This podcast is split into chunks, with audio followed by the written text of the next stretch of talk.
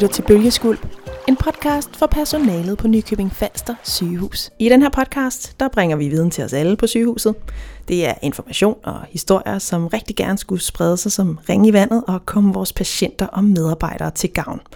Og i dag har jeg glædet mig rigtig meget til at få besøg af en særlig person, fordi vi skal øh, i dag snakke om at være sygehuspræst på Nykøbing Falster sygehus, og derfor har jeg Birte Fris i studiet. Velkommen til. Mange tak.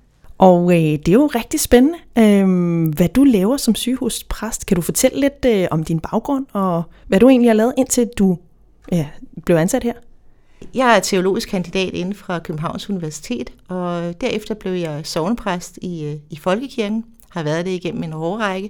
Og så kom stillingen her som øh, sygehuspræst på det Falser sygehus, og der har jeg været i rigtig mange år efterhånden. Jeg har taget en efteruddannelse i sjælesorg og i øh, åndelig vejledning, som jeg også kan bruge her i mit øh, virke her på sygehuset. Og har du arbejdet som øh, altså præst i en folkekirke også, eller hvordan? Jeg har også arbejdet i forskellige folkekirker rundt omkring på, på Lolland Falster. Og jeg er ansat af Kirkeministeriet. Selvom jeg er sygehuspræst, så er det ikke sygehuset, der har ansat mig, men det er Kirkeministeriet, der har ansat mig. Og det er også dem, der betaler min løn, men jeg bliver så stillet til rådighed fra, for sygehuset. Ja, fordi du er ikke den eneste i Danmark. Der er jo omkring 90 i Danmark af, af din type, der er tilknyttet sygehus eller hospitaler rundt omkring i Danmark. Det er der nemlig, og det er næsten alle steder, at det er kirkeministeriet, der betaler deres løn. Men, øh, men der er enkelte steder, hvor at man er ansat af sygehuset. Men her i Region Sjælland, hvor vi er lige nu, der er der sygehuspræster til alle sygehuse, og øh, de er betalt af, af Kirkeministeriet. Spændende.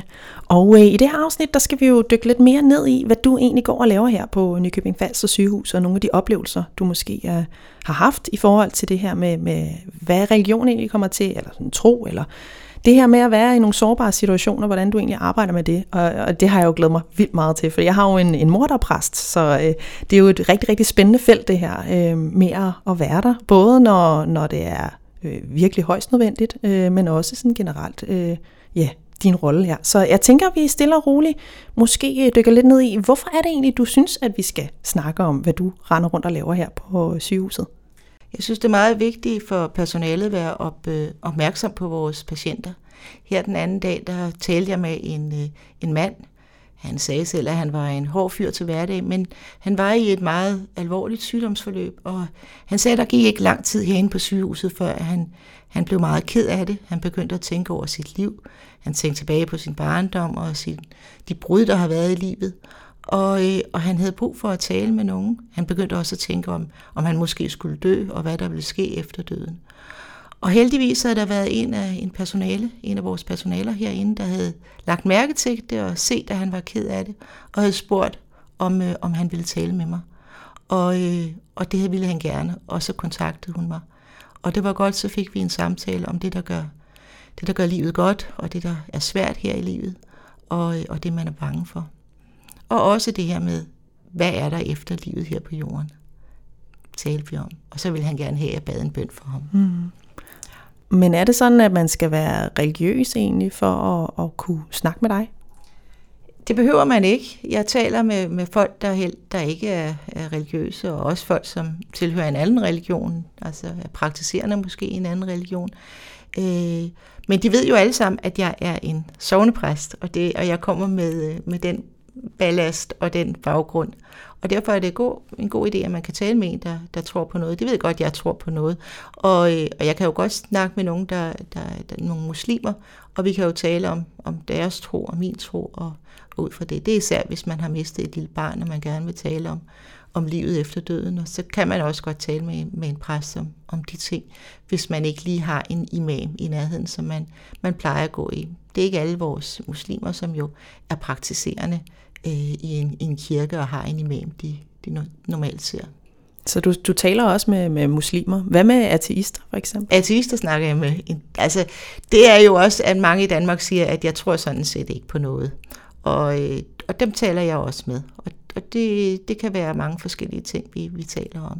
Ja, det tænker jeg, vi skal dykke lidt ned i, fordi øh, der er jo nogle forskellige situationer, hvor man kan kan kontakte dig. Øh, bare lige for at give nogle sådan korte øh, overskrifter, så er det for eksempel sådan noget med, med dåb og, og bryllup, altså hvilelse. Øh, så er det også sådan i de sidste øh, sårbare øh, minutter eller timer, eller hvis nu man lige har behov for det. Og så er der selvfølgelig også de generelle arrangementer, fælles arrangementer, julegudstjenester og lignende. Og jeg tænker, vi dykker lidt ned i, i hver enkelt. Øh, prøver lige at, at tale lidt frem til, hvad, hvad er det egentlig? Så for eksempel øh, dåb. Hvad, hvad, hvad er det, din rolle er i forhold til sådan noget, for eksempel? Jeg kan blive tilkaldt til, til nøddåb, hvis vi ved, at, der kan, at jeg kan nå at blive tilkaldt, eller man kan tilkalde en anden, en anden præst, øh, for eksempel personens egen øh, sovnepræst derhjemme. Men det skal jo være, hvis vi ved, at barnet vil leve et stykke tid, så man kan nå at tilkalde en præst. Når det går meget hurtigt, for eksempel på en operationsgang eller noget andet, så kan personalet herinde også godt døbe barnet.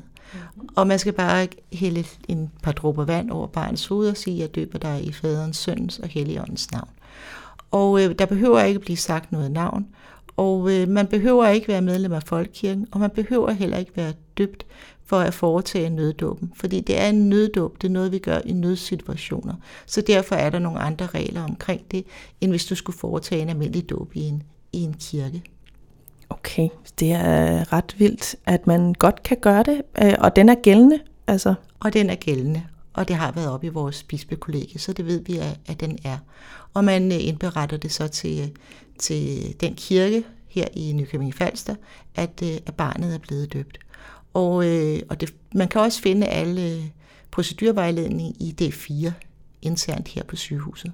Godt, og det linker vi selvfølgelig til i beskrivelsen her. Tusind tak. øhm, så er der øh, sådan noget som øh, hvilelser, altså bryllup. Øhm, for, hvad er din rolle i forbindelse med det? Hvilken situation kunne det være for eksempel?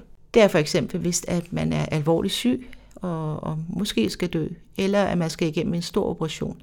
Så er der mange mennesker her i Danmark, vi, øh, vi lever papirløst, vi kan have et hus sammen, vi kan også have børn sammen, og så er det, at man begynder at blive bekymret, hvis nu der sker noget under operationen, eller hvis man ved, at man skal dø for sin ægtefælle og sine børn. Hvad skal der ske med dem efterfølgende? Så derfor kan man tilkalde mig, og jeg kan snakke med dem om, hvordan vi kan foretage en, øh, en bilse herinde på sygehuset.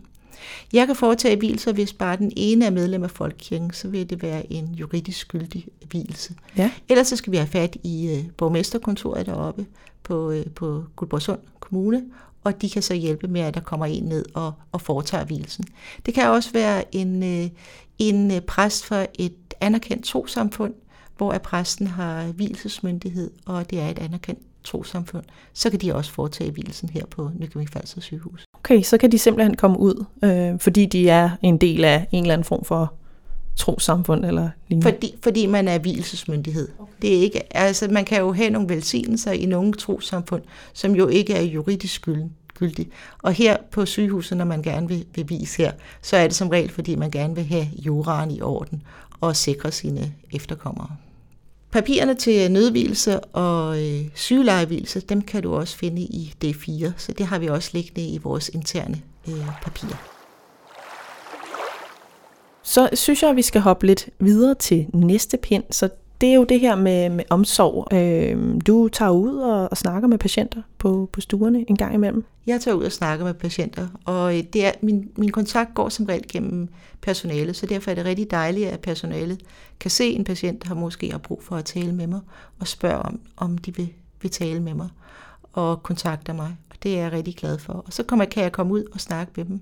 Nogle gange følger jeg også vores patienter over, over flere gange.